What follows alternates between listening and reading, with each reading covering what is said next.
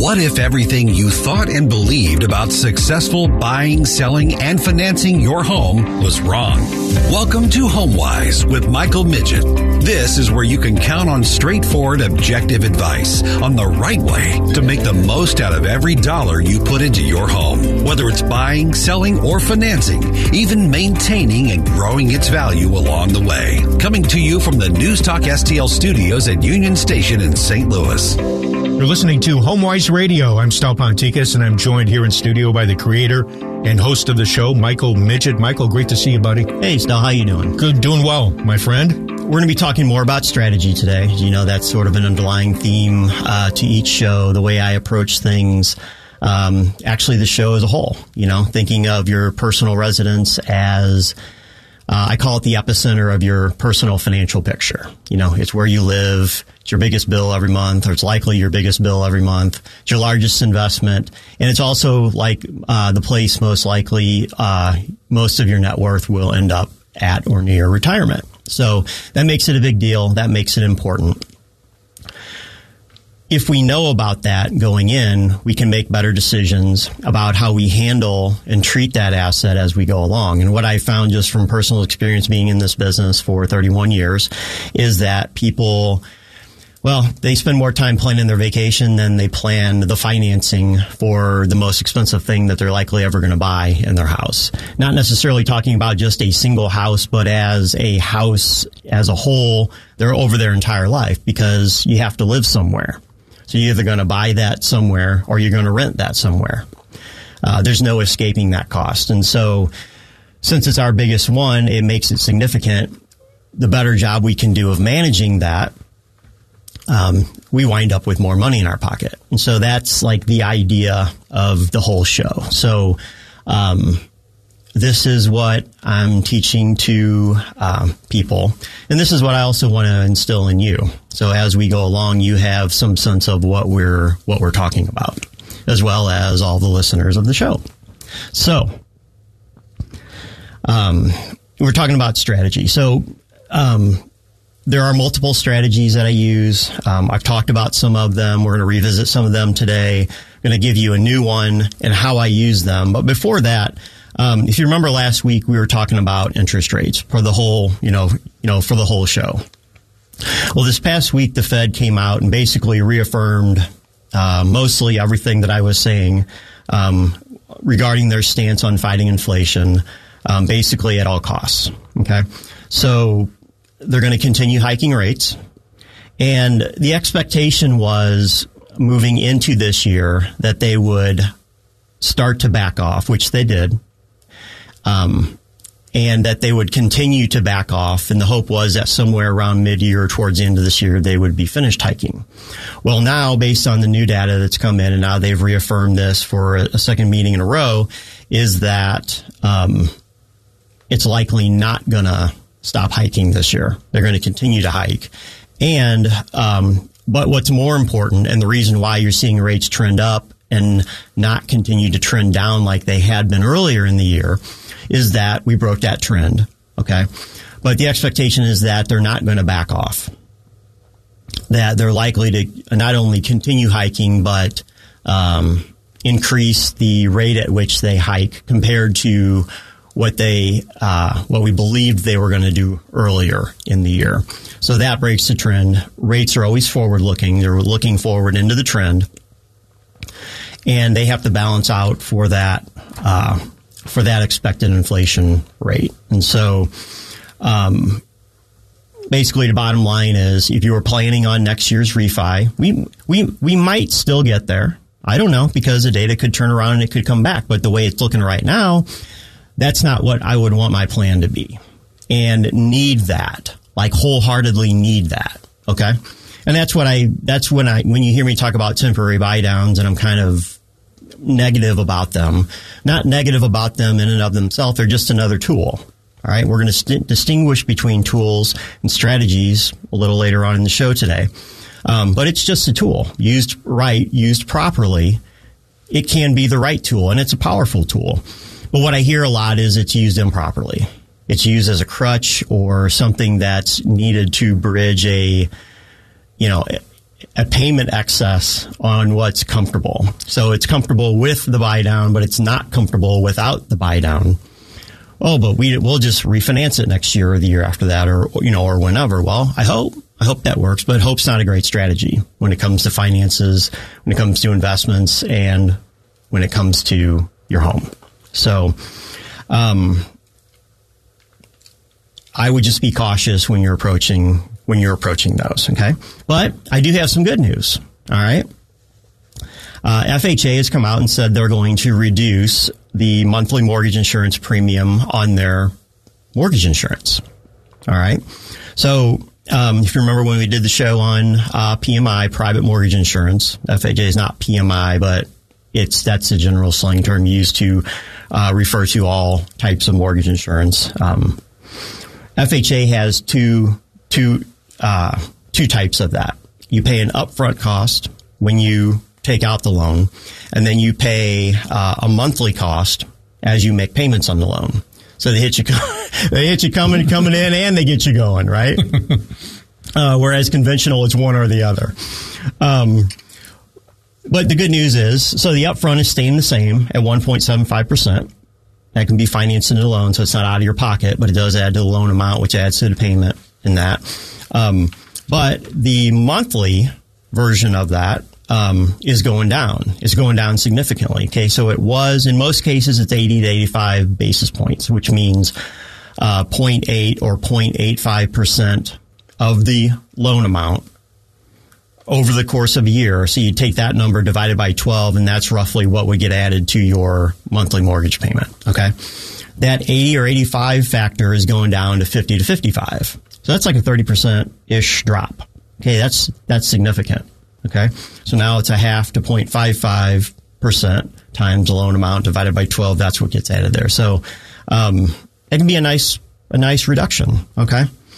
Um, the other thing that, um, I was going to bring in and this, and, and so this sort of, this feeds into the overlying subject for today, right? So we were, so, you know, so we were talking strategies. People tend to focus on interest rate as their strategy. What's your strategy? I'm going to get the best loan I can. Well, what's that mean? Well, I'm going to get the lowest rate, you know, or the lowest payment or whatever, you know, whatever I think is the, is, you know, is the best way to go. And that's okay. It doesn't mean you're getting a bad loan, but going back to the original core, uh, piece of the show, um, financing has a lot to do with the ultimate cost that you pay for a property.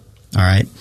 So that means that it has a, uh, a large effect on the amount of equity that you're going to have in a property when you look at it, when you look at it over time.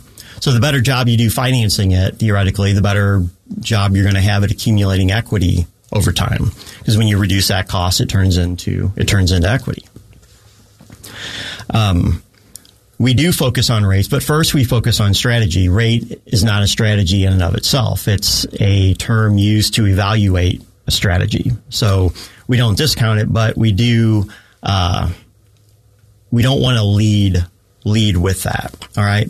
So the point that I want to make is, um, we're hearing about rates. Okay and oh, rates are going up, rates are going down. Am I in the market? Am I out of the market? And you're making a decision based on based on rates, which rate doesn't have a large enough effect on the equation to make buying or owning a property a bad decision.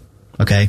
It does adjust the cost, but long term, over time, if you have a long enough hold time, and I generally say it's roughly five years or more, um, usually you're going to win. Okay. There are no guarantees in any of this and anything in life. So, um, you know, if you are going to try to choose one loan over another uh, based on rates or rates in the environment, that's where you can get into trouble. All right. So, um, when we're talking about uh, the interest rates, so I just said FHAs are going down. Mm-hmm. All right. Um, well, here's another piece. Okay. Um, conventionals, not only are they going up, like the market is getting worse for that, which the market affects both government and conventional loans, not equally, but in a similar way because they're different bond markets. Um, but conventional are, is getting some. Uh, they're called loan level pricing adjustments, LLPAs. Um, they are adjustments made on a per loan basis based on the uh, based on the features of that loan. So when a when a when a when a when an investor is looking at a loan and assessing its features, I mean things like what's the credit score, what was the down payment, what's the size of the loan, uh, what's the debt ratio, things like that. Okay, so basically underwriting features. Certain loans with certain features are going to have different adjustments made to them when they're delivered. Okay, which means and that those adjustments are factored into the initial pricing on the loan. Okay, so generally we're going to see those uh, for the most popular buckets or FICO and LTV combinations. We're going to see those get more expensive for some reason, right? Those are the good loans, but those are getting more expensive. The ones that are around, uh, when I say around the fringes, okay, or the ones that are more risky, so the lower credit scores and the and the uh, lower down payments are getting less expensive than they have been. Okay, and this kind of plays into the uh, the overall theme of what's going on with FHA. Also, FHA uh, generally requires a lower credit profile um, than what a conventional loan does. So if you've had credit challenges, if you have a lower score or something, FHA becomes more of an option when that's when that's the case. So on both sides, we have a push towards, I guess, reducing the costs for less or lesser qualified people. Doesn't mean bad people. Doesn't mean bad loans. Doesn't mean good loans. Anything that it's just factual basis the way that these are getting looked at. Okay. And it might be, so it might be easy to look at this and say like, oh, okay, well, you know, since that one's going up and this one's going down, maybe I should go with the, with the loan that's going down. All right. And that in this case might be the FHA loan. But when you look at the cost as a whole, okay, um, you might end up paying more for that even though the loan has a lower interest rate on it because some of the costs are different, mm. right? So you just have to see where it falls. And that's why I say we go back to we don't lead with a rate, we don't lead with a particular loan type. We look at strategy first. And that means we're asking questions. And that means we are assessing goals and seeing the resources that we have to work with. And um, how all of that works together, fits together. And if the goal is to minimize the cost of buying, factor all that together and see which one gives the most minimal or the least, you know, the least amount of cost over the term of the loan because that's going to uh, be the bottom figure for uh, calculating that equity. All right, over time. So um, it's not just as simple as shopping for a rate or looking looking for a loan like that. Okay. So what I what we what we're going to do is um, we're going to dig into more on strategy, but we're up against a hard break here, so we will start that when we come back. Sounds good. You are listening to HomeWise Radio with the creator and host of the show, Michael Miget. I'm Stal Ponticus. We will be back right after this break.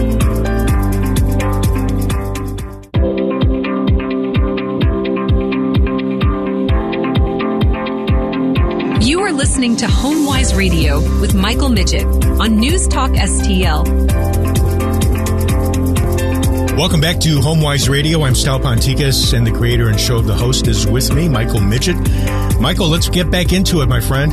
All right, Stal. So, in the first segment, we were talking about, we ended on strategy, right? That's the big elephant, pink elephant in the room, if you will what is it? What do I mean by that? I've never heard of that. I just thought, you know, like the reason people go after interest rate and they and they and they go that way, right, is because they don't know what to ask. All right.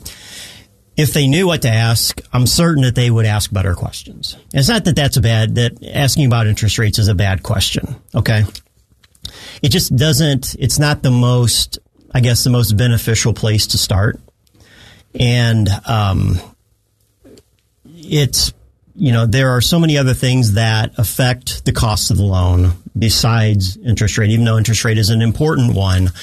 Um, what we're really looking to maximize is the outcome as a whole, right? So the outcome of buying the house, all right? Um, the interest rate is a factor on the loan, which affects the cost of the loan, but the outcome of the of the scenario as a whole is dependent on more than just the loan by itself. And I like to say it's uh, it has to do more with what we're going to do with the loan. So let me give you an analogy on what I mean by uh, by strategy. So, do you play golf? No, I don't. You don't play golf, but pre- pretend that I do. Do you play tennis? uh, yes. What?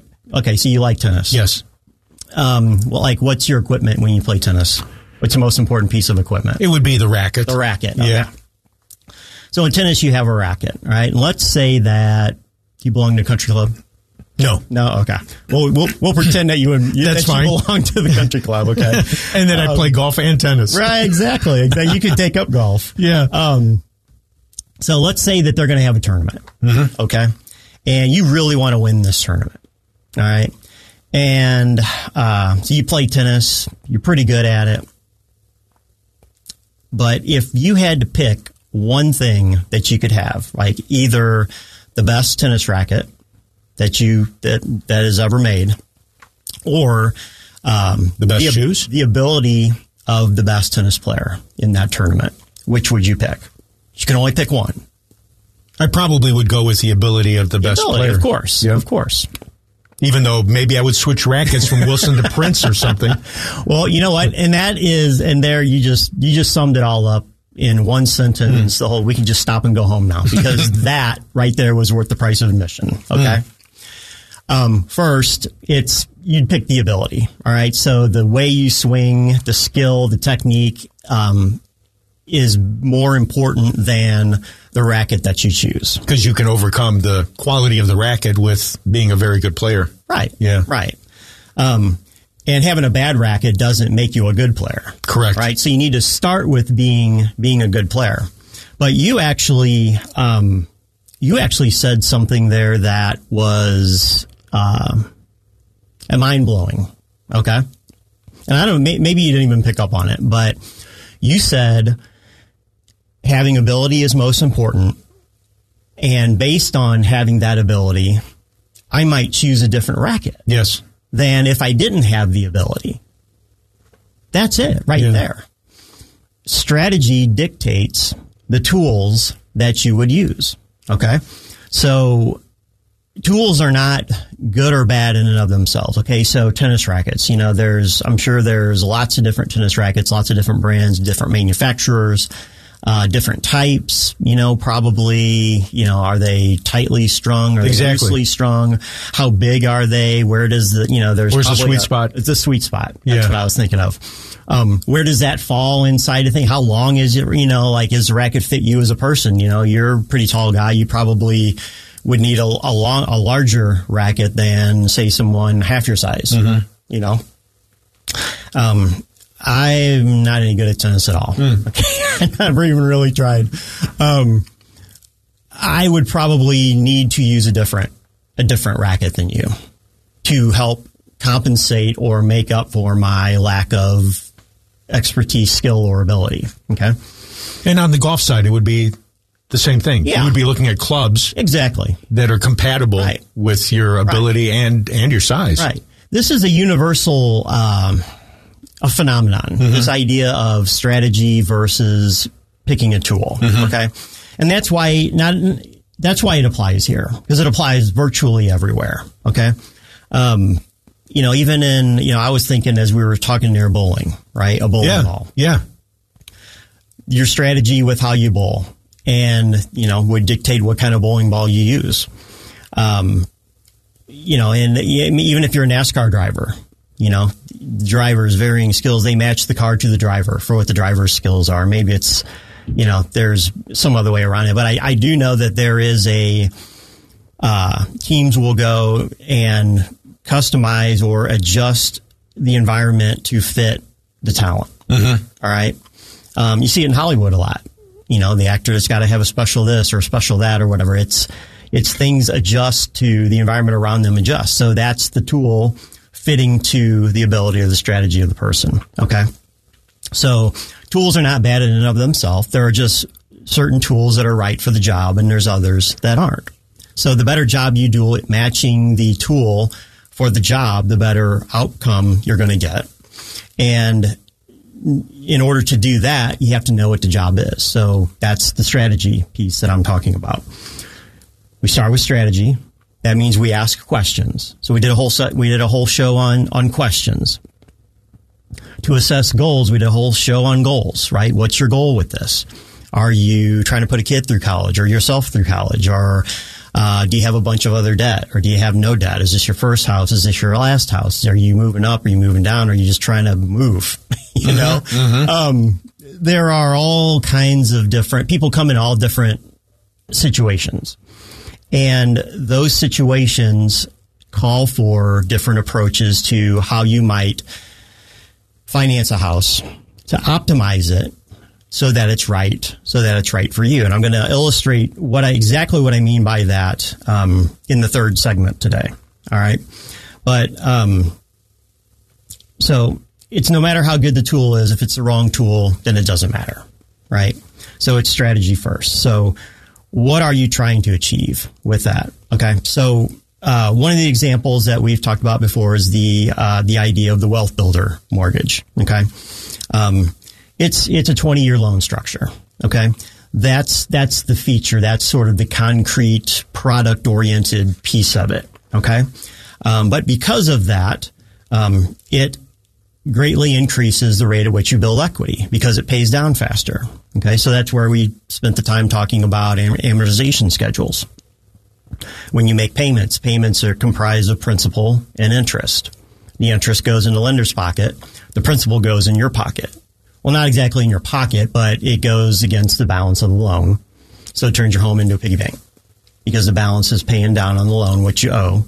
So your equity is increasing. That value, that contribution to your net worth is increasing over time as you make payments on the loan, even if prices don't go up, value doesn't go up. You're still building equity. So that's what makes owning home so powerful, owning real estate so powerful is remember you got to live somewhere. So you're either going to rent or you're going to buy.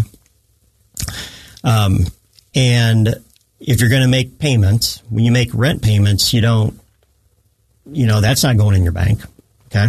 Um, when you own, that is going in your bank because you have the loan balance paying down and then you have potential appreciation moving up. Those move in opposite directions. What gets created in the middle is the equity. You want to think of it figure, uh, conceptually. So, um, with that wealth builder mortgage, the focus becomes bridging the gap between the 20 year payment on the wealth builder and the 30 year payment on the uh, typical 30 year, mm-hmm. which is the vast majority of mortgages that are taken out. And, you know, so if you're going to, so compare this to if you're going to spend your time shopping around trying to get the best interest rate. And who knows if you're getting told the truth or not? Who knows? Who knows? whether you're looking at the right loan or you're looking at the wrong loan, or if you're going to get somebody that's going to have an advisory role uh, with it, like I would, or if somebody's just looking to close a loan and move on to the next one, right? Um, you don't know where you're where you fall when you, you know when you're you know when you're looking at that. You could take that same time and figure out how you're going to bridge a gap between those between the 20 and 30 year payment um, even if you had, and now 20 years are generally uh, lower interest rate than 30 years, but even if the 20 year had, a, for some reason, let's just say you did a terrible job at, pay, at picking your uh, professional provider or your lender, um, that the 20 year had a higher interest rate on it, it would still build equity faster and in the long run be less expensive than the 30 year loan. Okay so we want to focus on how we how we bridge that gap, and that becomes the focus. That becomes the, essentially what what becomes the strategy. All right. So another example that we've talked about are the buy downs. Okay, temporary version and the permanent version. Okay, so the temporary version, um, I think it, you know, it's very popular right now. I think partially it's very popular because it gets misexplained, and people view it as getting a lower rate on on on the loan which actually technically is not true. The payment reduction you experience is a subsidy. You're essentially borrowing money to make payments with. Because if you didn't take the buy down, which generally is funded by the seller, um, theoretically you would be able to buy the house for less because that money's coming out of seller's pocket. If they didn't, if you weren't setting it aside in the form of the buy down, you just take a lower sale price or a lower loan amount. And then you have a lower payment and you start off with more equity and all of that. So the temporary buy down in and of itself is not a strategy built in side of it.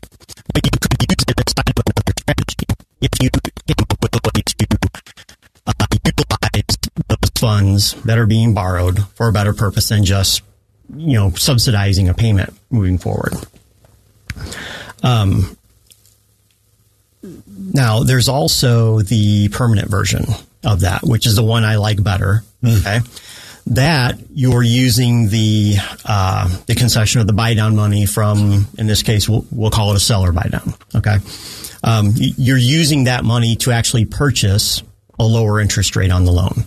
Right, so it's interest paid up front on the loan goes to reduce the interest rate that needs to be charged over the term of the loan to equate that loan's value to another loan that didn't have that same feature or strategy built into it. Okay. Um, and by the way, it's the same loan. It just has to do with the way that it's structured and built and put together, um, which is in the realm of what the loan originator or my role, my role does for that. Okay. So, um, in the seller buy down version of that, the seller is contributing money on behalf of the buyer to permanently buy down that interest rate. Okay. Um, you could also have a lender buy down. Less popular, but um, technically it is possible. Um, essentially, so here's the way I like to, uh, you know, I like to explain this, which essentially every time I close a loan, this is what's this is what's happening. Okay. Now, it's not happening because you'll see me contribute money back to the closing the same way that a seller does, and it ends up being a line item on there. Um, my buy down, so to speak, is built into the the very foundation of the loan. Okay, so um, because of the way I have my company set up, I've set it up to be very run off thin margins. Right, very efficient. Uh, we're small. We don't have a lot of excess costs. You know, I don't have a big building. I don't have a big staff. I don't have um, all those things that cost so much money. That allows me to uh, incur a lower cost when I put a loan together. I take that reduced cost, those savings, and I pass it along to the buyer, to the borrower in this case. Okay. So, in other words, when you ask me, well, Mike, you always say you can get a better loan than the next, or a better rate than the next guy, right? How do you do that?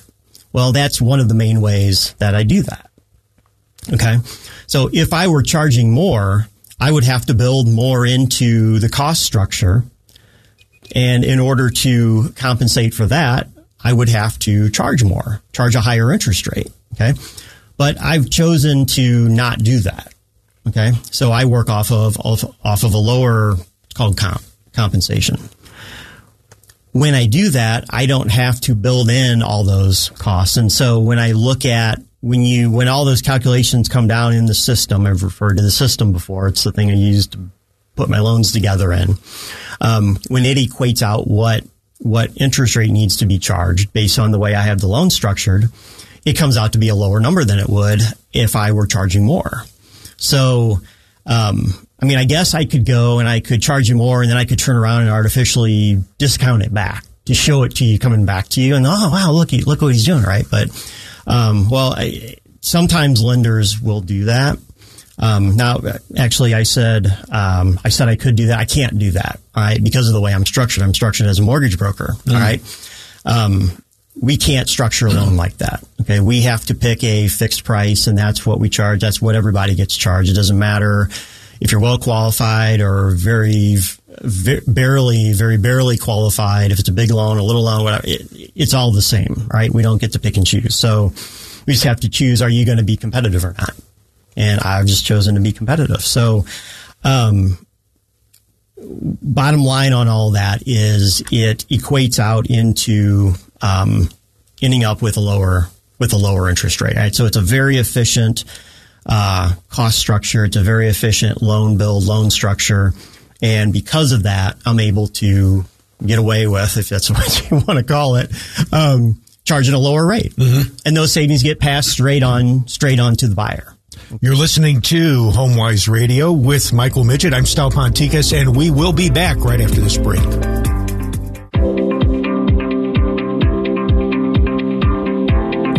Listening to HomeWise Radio with Michael Miget on News Talk STL. Welcome back to HomeWise Radio. I'm Stal Ponticus, and I'm joined by the creator and host of the show, Michael Miget. And uh, we're heading into the home stretch here, Michael.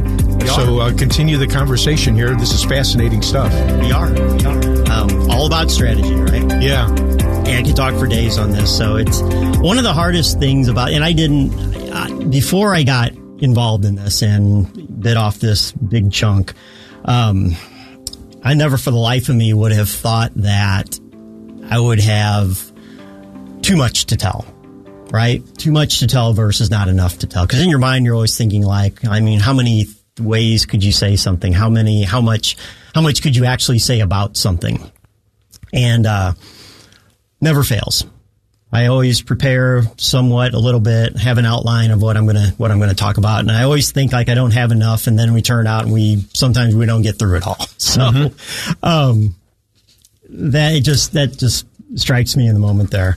Um, so maybe I need a better strategy on how to. Okay, no, it's that'll be another um, show. Exactly, exactly.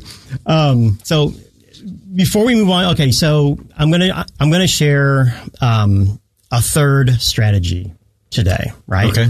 Uh, but but before we do, I want to. There's something I just want to make sure that we're that is coming out that you know you know is making sense to everybody for this is that um, the strategies they come in different flavors, right? So there are um, what I call conceptual strategies, concepts like ideas. So, for example, the wealth builder is a conceptual strategy. Okay, it it's it's something that produces um, an an outsized outcome, like a larger or extraordinary outcome, where normally an ordinary and an extraordinary outcome doesn't doesn't exist. Okay, so it's a it's a big idea. All right. So wealth builder tends to fall into that category. Um, then I also have, and by the way, the the third one I'm going to show here, show to you here, um, is more conceptual than anything as well. So this will fall into that category also. But there's another category um, that I call technical strategies. Okay, that has to do with the, you know, the twisting of the dials and the flipping the levers I refer to uh, when I say when we're structuring a loan. So um, the buy down strategy falls into the technical, the technical uh, type of that.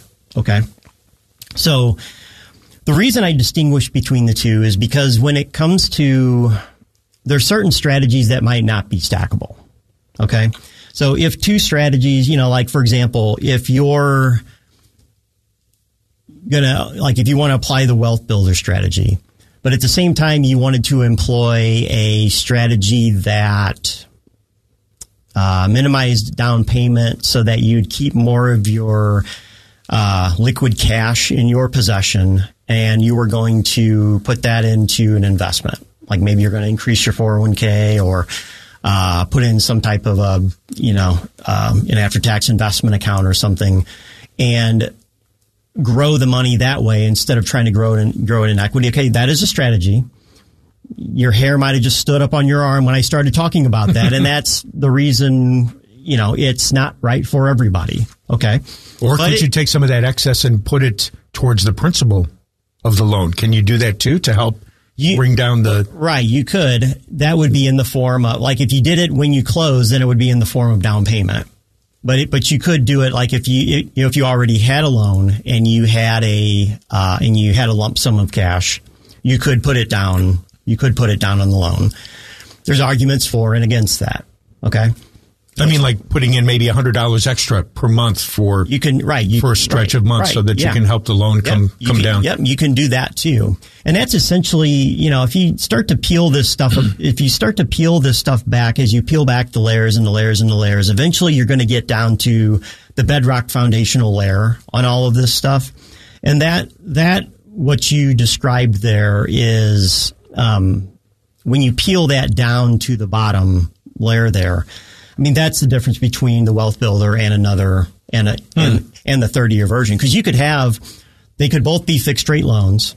They could both be, I mean, the same loan in every, you know, in, in every way, in every aspect. Yeah. in every aspect except for the, the term, mm-hmm. right? A term change would affect a payment change. That term change, that payment change, you put that together, that's what, you know, the, the outcome or the, the, the, uh, the way that works is that the loan's going to pay down faster. Okay. And then you get the benefit that I attach to when I, so that's what I mean when I say, when I say wealth builder. Okay. So the wealth builder on the 20 year term has that forced prepayment. But you could do the same thing if you took out a 30 year loan and wanted to put that extra 100 or 200 or 300 or whatever it is, and you get virtually the same outcome. Okay. And in fact, you would get the exact same outcome if all of the variables were exactly the same except for the term. Okay.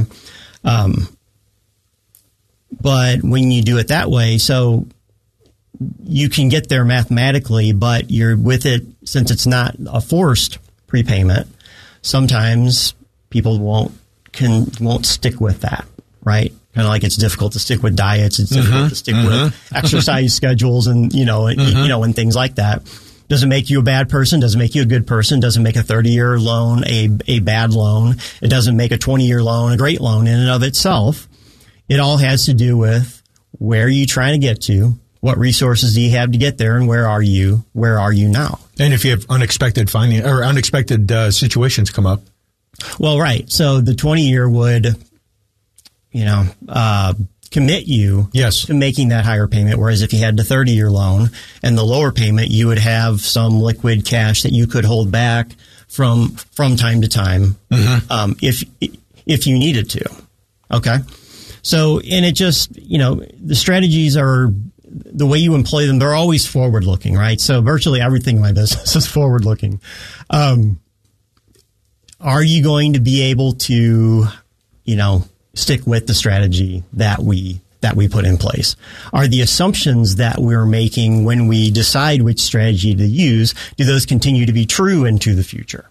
Right? So there's an element of strategy is the outcome that we're trying to uh, produce, and through an analysis we're trying to predict. Okay, but we also have to account for what happens when things go sideways. what happens if we don't hit our mark?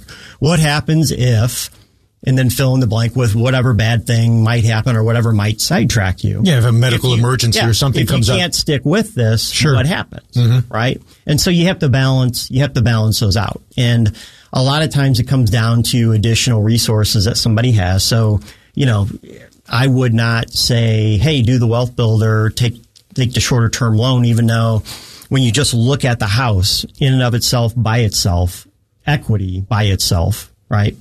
Um, if you you know you have to consider the rest of the financial picture around it also it may not turn out to be the best decision for you so if a 20 year makes it tight and it's tight like i mean like really tight like you're scrimping just and you can just barely make the payments. barely get across the line and you don't have the prospects for increased income later on down the road so that you're in this scrimping and like hoarding phase perpetually, you know, indefinitely with the loan.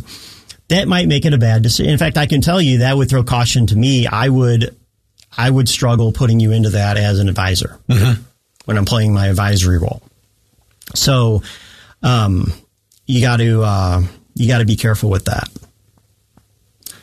Um, so that third strategy that we were talking about um, and hinting at is called the debt consolidation purchase. Whoa, what's that? Sounds kind of cool. Um, it is. It is really cool. So um, think of it this way. It comes down to resource allocation. How much money do you have or do you want to put towards a purchase of your home? Okay. So if you remember back when we were talking about the show on strategies and the asking of questions, this is one of the first questions uh, that you ask is actually two. How long are you going to spend uh, in the loan or in the home? And how much do you have to put toward it? Okay. So this question, when it breaks down into how much do you have to put toward it, uh, I'm specifically looking at down payment. Mm-hmm. All right. So let's say you were making a 20% down payment on a house, right? It's a significant down payment. Sure is. Right? Yeah. Um, it's also the one that some people believe you have to have that Hmm. to get in, which you don't. Some people believe that if you don't have that, then you get a bad loan. And that's not, necessar- not necessarily true either. Okay. Um, in fact, sometimes, especially with the new LLPAs coming out, the 20% down loan is likely going to be a higher interest rate than the 5 or 10% down version of that. Okay. Weird. I, it's, I, I don't have, I don't have words for it. It doesn't make sense to me why, why they would do that, but they are. So, um, but it will fuel, um, this strategy that we're going to lay out. So it's part of the reason for me bringing this up now. Because even on a three hundred thousand dollar home, you're looking at a down payment then of sixty, correct? 60, yeah, at, at 20%. Yeah, which isn't easy these days. Right. Well, if it's your first home, it's, you might have saved that up, but Hopefully would- so. Yes, that, that would be a lot of, that would be a lot of savings. sure would. First time home buyers typically have a much lower initial down payment. Mm-hmm. But if it's your second or third or maybe even your fourth home, Mm-hmm. um, we'll routinely put that much down.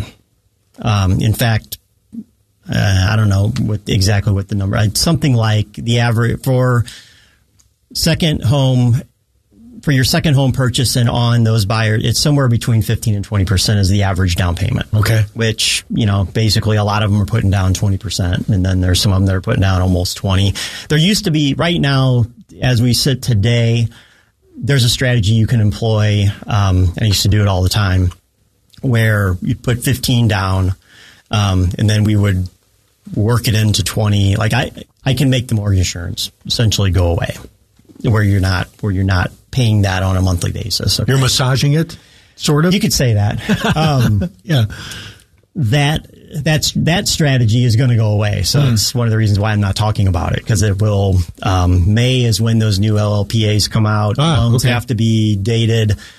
They have to close. You know, there's there are um, technicals with the timing on on those, but pretty much any loan that gets originated now is going to be originated under those new circumstances. So if you're out shopping right now and you have a quote, you haven't had it updated recently, uh, or you haven't had this conversation with your loan officer, you might want to have it.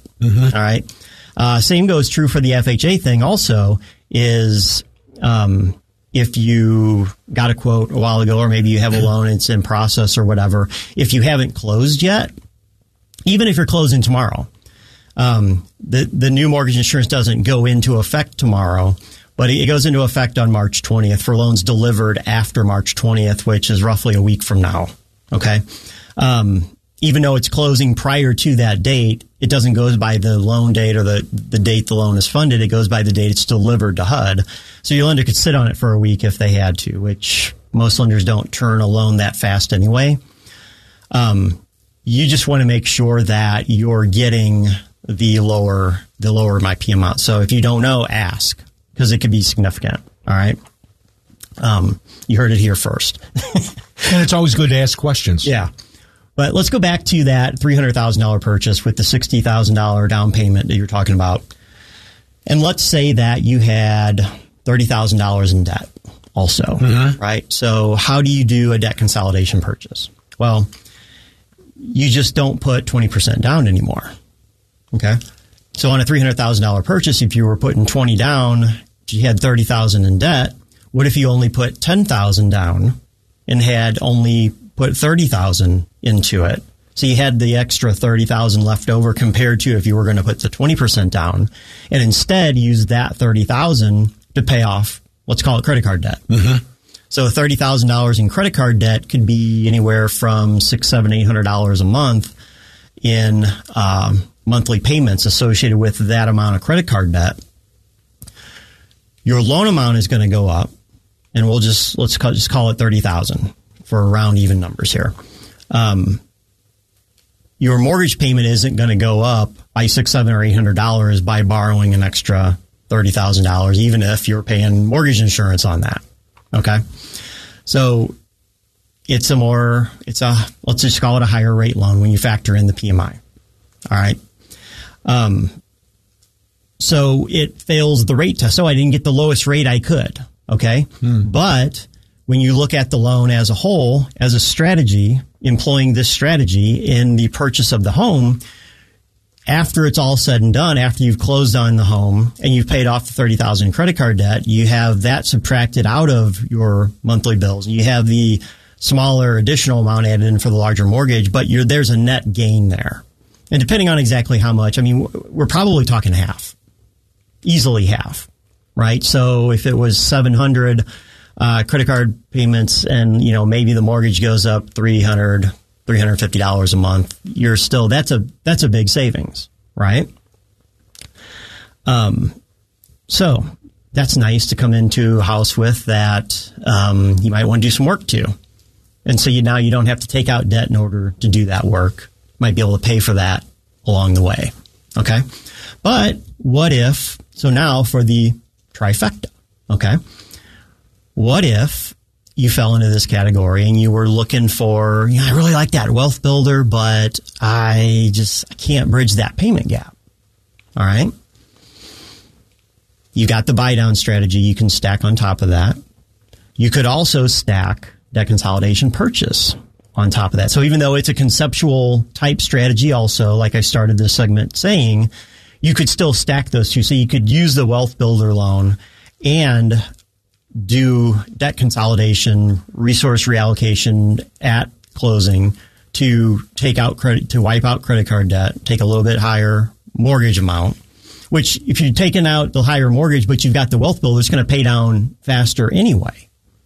Right. So, you know, when you crunch all the numbers on this, it's impossible to do on the radio. Like even if you were watching here, I could do it with a whiteboard and your head would still spin around. Your you, like you wouldn't get it. Okay, I mean it takes face to face. Like it takes it takes time to really get the understanding there, right? Because when you start to put numbers to all of this, um, that's where you start to lose people. Okay, so you just I mean, I'm happy to do the analysis. If you think you fall into this or fit into this, I'll work it out. You got to work it out anyway. There is no, none of this is off the shelf, right? Mm-hmm. It's all custom and all that.